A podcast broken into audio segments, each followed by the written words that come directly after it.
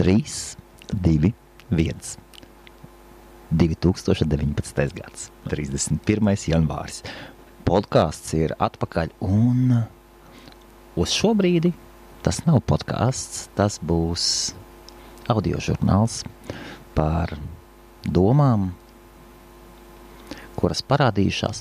Personīgais bloks. Personīgais bloks. Un šo podkāstu atjaunoju. Viena iemesla dēļ bija pazaudēta saruna. Aizgāja ar gripu. Gripa bija viens no iemesliem, kāpēc, vai viens no pamatiemesliem, kāpēc aizgāja. Daudziem ļoti, ļoti labi pazīstamā Linda Burda, viņa bija, viņa vienmēr centās palikt informācijas otrā pusē, visu izdarīt un pati palikt ēnā.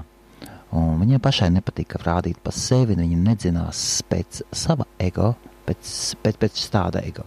Viņas, viņa, cik es saprotu, man liekas, viņa savu ego apmierināja, redzot, ka viņas izdarītais darbs, darbs sasniedz milzīgus rezultātus. Nevis labus, bet milzīgus. Un sazinājos ar Lipsinu un palūdzu, lai vai ir iespējams atjaunot manu, manu kontu, jo saruna ar Lindu bija ir ierakstīts podkāstā, bija, ir, ir ierakstīts vairāk nekā simts sarunas, dažas ir dzēstas uz visiem laikiem. Un viņa saruna bija numur 9, un es meklēju uz datora, un uz datora man šīs sarunas arhīvs nebija. Es sapratu, ka vienīgā vieta, kur es varu, kur, es, kur ir pieejamas visas sarunas, un man pašam citreiz patīk aiziet atpakaļ un paklausīties, paklausīties citu savu paziņu domās. Tātad, ceturtdiena, 31. janvāris, 19. gads ir sācies ļoti, ļoti labi interesanti un ar daudzām jaunām pārdomām, ar jaunu izpratni par dzīvi. Un savā audio blogā es šodien par to parunāšu. Ja jums ir interesanti, lūdzu, lūdzu. Un šis arī paliks cilvēkiem, kuri vienkārši meklē domas, pārdomas, atziņas latviešu valodā. Un šādi tad grib kaut ko paklausīties. Viena lieta, kuru es neatceros, kurš man to pateica, bet dažas dienas atpakaļ man pamatīgi interesanta doma. Cilvēks bija salīdzinoši ļoti introverts un pateica vienu lietu, vienu domu par naudu. Tieši, tieši par naudu. Un man liekas, tas bija Uldis. Un teica, Cilvēki visu laiku strīdās, vai nauda ir svarīga vai nav svarīga. Pat labklājības valstī, piemēram, Lielbritānijā, kur ir visi drošības spilveni parastos apstākļos.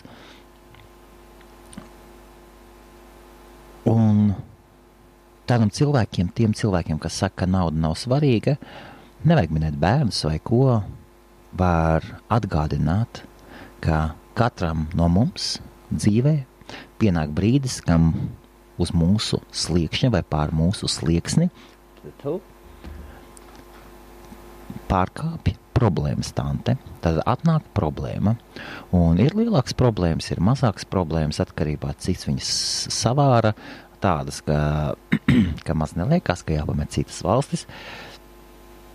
Cits, uh, ir, ir izcināmas problēmas, ir ir tādas problēmas, kuru risinājumi nav mūsu rokā. Mēs, mēs varam censties tikai uh, sagatavot sevi uh, bliezieniem, kāda nāks. Nu, dzīve tāda, ka viņi ir. Un daudzas, jo daudzas šīs problēmas var atrisināt ar naudas palīdzību. Vai pilnībā vai daļēji var atrisināt ar naudas palīdzību. Ļoti daudz problēmas mūsu cilvēku dzīvē ir saistītas vienkārši ar to, vai mēs, vai tas ir saistīts, ja atnāk problēma, un tālāk mums ir ļoti vienkārši. Mums ir iespējams risinājums atrisināt problēmu ar naudu, ja mums viņa ir. Ja mums viņas nav, tad mums viņas nav.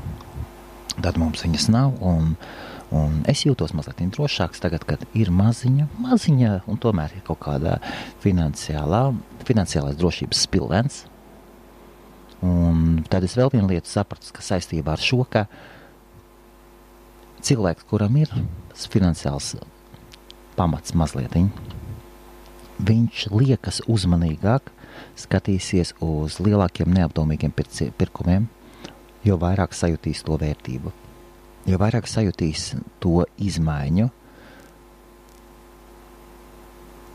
Izmaiņas tajā ziņā, ka nevis tīri tik cik nauda, bet tīri tajā ziņā, ka viņš ir viņa spilvens, drošības spilvens, miera spilvens ir samazinājies. Un, pa, un parasti cilvēks, ja viņam ja strādā, strādā, tā kā abas ciesmā, manī, manī, uh, es strādāju dienu un nakti, un, un beigās man nepaliek ne penija, ne penija man nepaliek. Uh, abai ļoti skaista dziesma, manī, manī. Tas bija no laikiem, kad drīkstēja dziedāt, ko gribēja, drīkstēja padziedāt par naudu. Šodien tas būtu rupji, neiedomājami, ja nevienīgi kāds geto repers to nedarītu. Bet tomēr, uz, lai, lai kāds dziedātu, piemēram, uz Eirovīzijas skatuves dziesmu par naudu, ka nauda ir fana un laba, un būtu interesanti, būtu interesanti. Un tas noved pie otrās domas mans a, paziņa, biznesa partneris a, un daļēji arī draugs, daļēji arī draugs, ir tāds liels, liels ebrejs, liela, liela, lielas, jā, liels ebrejs, Gačeslavs, un ļoti veiksmīgs un, un supergudrs, supergudrs vīrietis. Un viņš ieteica, ieminējās vienu reizi par 1984. Un tā ir grāmata, un es šo grāmatu atzīšos, es viņu nezināju. Vārdu Orvels es biju dzirdējis. Un, jā, un Animal Farm man, man pat, man pat tante mēģināja viņu dot lasīt, un es, es, es to dzīvnieku fermu Nē, nē, es, es uzskatu, ka tad es biju pārāk jauns un bērniem nedrīkst tādas grāmatas spriest virsū, pat ieteikt. Nevajag bērniem tādas grāmatas spiest.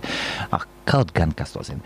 Un es sāku lasīt, un grāmata, kas iznes smadzenes. Tā ir grāmata, kas, kuru tagad es, es klausos, kā audio grāmatu, es viņu nelasu fiziski, un tomēr, ja jūs esat iegrimuši, uh, self-help, tādās pašpalīdzības grāmatās, ja jūs lasat, kā labāk pārdot un, un, un kā optimizēt savu dzīvi, kā būt laimīgākam, kā sadalīt pareizi laiku, un dažādas tādas lietas, ko cilvēki, kā cilvēki dalās ar dažādiem dzīves hakiem, risinājumiem, kā cilvēkam būt laimīgākam self-help grupu, self-help self grāmatu uzdevums ir patiesībā padarīt cilvēku mazliet laimīgāku, iedodot viņam vienu vai otru pieju.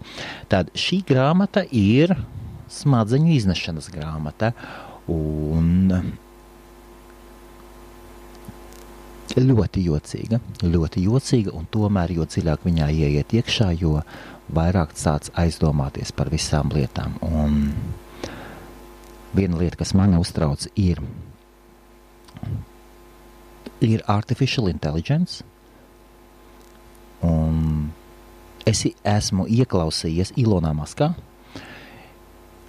Un Ilons Masks mēģina, tā ir viena lieta, par ko viņš cenšas runāt, un viņš ir centies ar savu baltonamu runāt, ar senātu uzstājies, un viņi vienmēr ignorē vai arī pasaka, nu jā, labi, ka problēma būs, tad mēs viņu risināsim. Un to, ko Ilons Masks mēģina pateikt, ka mēs strādājam pie, pie mākslīgā intelekta, un cilvēkiem ir jāsaprot, ka tad, kad tas mākslīgais intelekts būs, mēs cilvēki jau viņu nekontrolēsim. ne, nevajag ticēt, ka mēs kontrolēsim mākslīgo intelektu. Un tad jautājums, kurš kuru kontrolēs, vai kas kuru kontrolēs. Un visdrīzāk mākslīgais intelekts sāks arvien vairāk ierobežot cilvēkus. Un tad ir divas iespējas. Vai nu mums būs ļoti laba dzīve, vai arī būs drausmīga. Tāpēc, ka uz mūsu sirdsapziņas, uz cilvēces sirdsapziņas ir ļoti daudz. Mēs esam iznīcinājuši visvairāk dzīvos organismus, uz, uz šīs pasaules apzinīgos, to darot apzinīgi. Mēs nerunāsim par vīrusiem un tādām lietām. Mēs varam iznīcināt citas dzīves radības tikai lai apmierinātu kaut kādas savas iekšējas slimīgas tieksmes. mēs esam pēc idejas arī vienīgie, kuri varēs iznīcināt mākslīgo intelektu, un tajā pašā brīdī mākslīgais intelekts vismaz sākumā nespēs pastāvēt bez mums, un mēs viņiem būsim nepieciešami, tāpat kā mums ir nepieciešams, piemēram, gaisa vai ūdens. Mēs taču mēs varam piesārņot gaisu, un tad vienā brīdī mēs saprotam, ka sāksies visādas slimības, un kas mums jāsāk par viņu rūpēties. Mums ir vajadzīgs ūdens, un mums ir vajadzīgs tas un tas. Un tāpat mākslīgiem intelektam būs vajadzīgs cilvēks. Un iespējams, mēs sāksim dzīvot priekš mākslīgā intelekta. Un šī grāmata, 1984, viņa, bez, viņa nerunā bez šaubām par mākslīgo intelektu, un tomēr tās lietas, kas tur ir minētas, it sevišķi tāda lieta kā thought ministry, kā domu ministrija, kurā kuras, kuras uzdevums ir atrast cilvēkus, kuri domā uh, revolucionāras domas vai domas, kuras ir pret sistēmu, un šie cilvēki tiek iznīcināti. Sa savāda grāmata, savāda grāmata, ja jūs esat, ja jūs, piemēram, ja jūs varbūt kaut kur plānojat braukt kaut kur gari vilcienā, vai arī ar lidmašīnu, piemēram, taisties lielam pārlidojumam un domājat, apnicis ir klausīties pārdošanas grāmatas, self-help grāmatas un gribas kaut ko savādāku, tad es ieteiktu tiešām. Tā viņa rakstās 1984, tas 1984 un Orvela grāmata. George Orwell ar dubultv un diviem L burtiem. Un es, es klausos grāmatas audio versijās. Man fiziskas grāmatas arī ir. Vēl viena doma ir lietas nāk un iet lietas nāk un iet. Un šad un tad ir, ir forši atklāt, ka ir lietas, kuras neaiziet. It kā, it kā aiziet, gluži kā šis podkāsts, piemēram, es biju atteicies no podkāsta, un tikai tāpēc, ka es lietoju vienu no diviem labākajiem podkāstu hostinga servisiem, tas ir Libsyn. Libsyn. Tad, uzrakstot viņu supportam, viņi man atjaunoja visu, visu manu veco kontu. Es kontu nebiju dzēsis, es vienkārši pārstāju maksāt. Es, es noņēmu, no, es noņēmu maksāšanas plānu, apstādināju, tur varēja, tur var izdarīt tā kā apstādina šovu, un jā, varēja kaut, kaut ko tur varēja no stop, stop the show vai kaut kas tam līdzīgs, neatceros, kas tur bija. Un jā, un, un uzrakstīju supportam, un viņā, viņā atjaunoja, un, un atkal turpinās nu, kolosāli.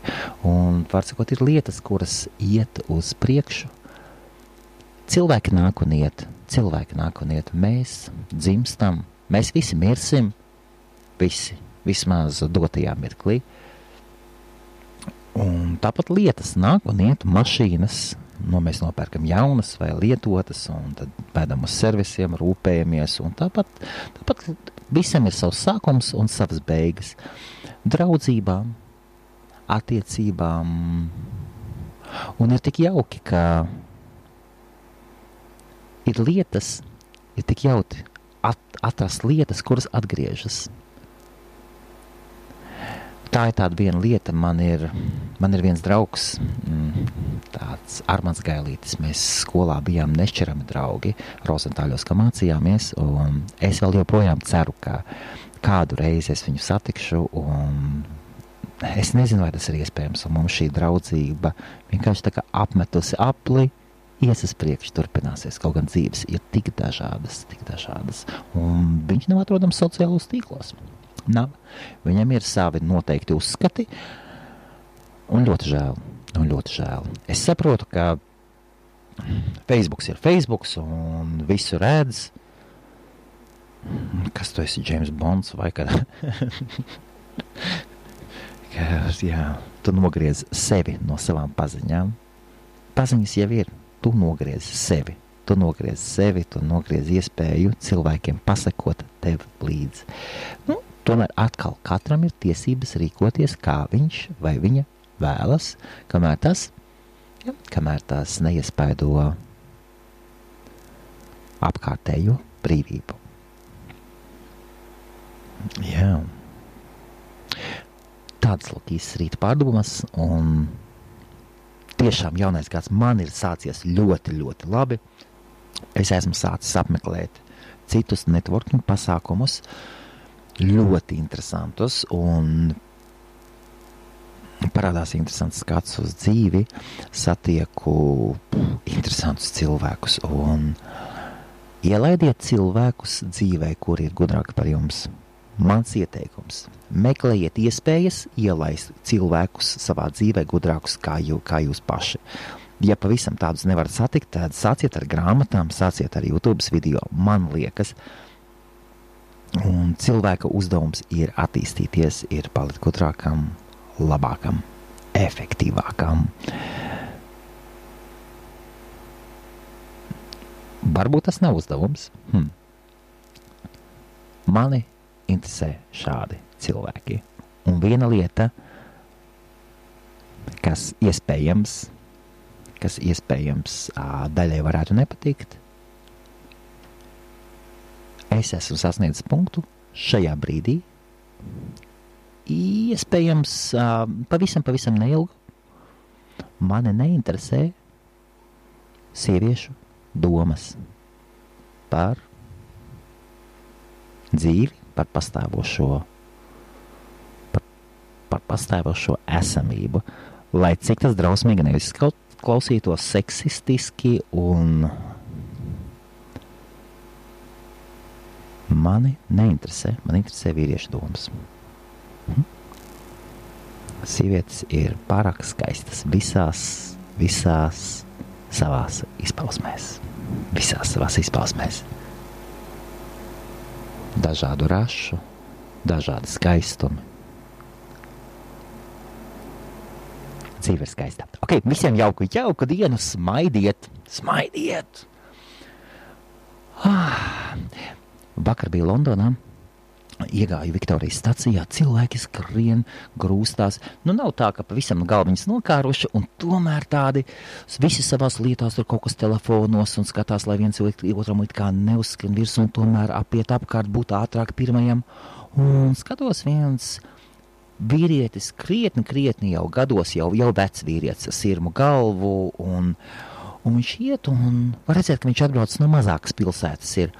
Viņš skatās, un cilvēki neviens otram neskatās virsū neko. Viņš tāds mazliet apjucis no, no cilvēcības trūkuma šajā cilvēku pārpildītajā Viktorijas stacijā. Un es viņu pamanīju un paskatījos, un mums acis satikās, un mums nevajadzēja pateikt, ko mēs domājam. Es viņam pasmaidīju, viņš man pasmaidīja. Un gan man palika labāk, gan viņam palika labāk, un mēs aizgājām tālāk. Man tā patīk paskatīties, iet, iet pa ielu un noķert šo iespēju sasmaidīties ar kādu nepazīstamu cilvēku. Ar, jā, ar, ar jauniem vīriešiem to parasti bez šām nedaru. Uh, jā, dabūt ārā smaidu no skaistas sievietes, bez šaubām tas ir augstākais šīs, šis, jā, sasniegums. Tā ir debesu dāvana. Debesu dāvana. Pārāk viņas visas ir ievainotas, simts reizes medītas, piemānītas. Viņas saprot, dzīve vairs nav tāda, tā kā viņas bija domājušas savās savos 17 gados. Viņas vairs nekam netic. Viņas pieaug, pieaug un sāk gatavoties būt labas mammas, rūpīgas. Bet mēs ejam, mēs ejam. Šķērsojam trotuārus, šķērsojam ielas. Lecam pāri peļķiem uz sarkanās gaismas, svilpodam par dzīvi. Skatāmies acīs svešām sievietēm un smaidam. Jauku!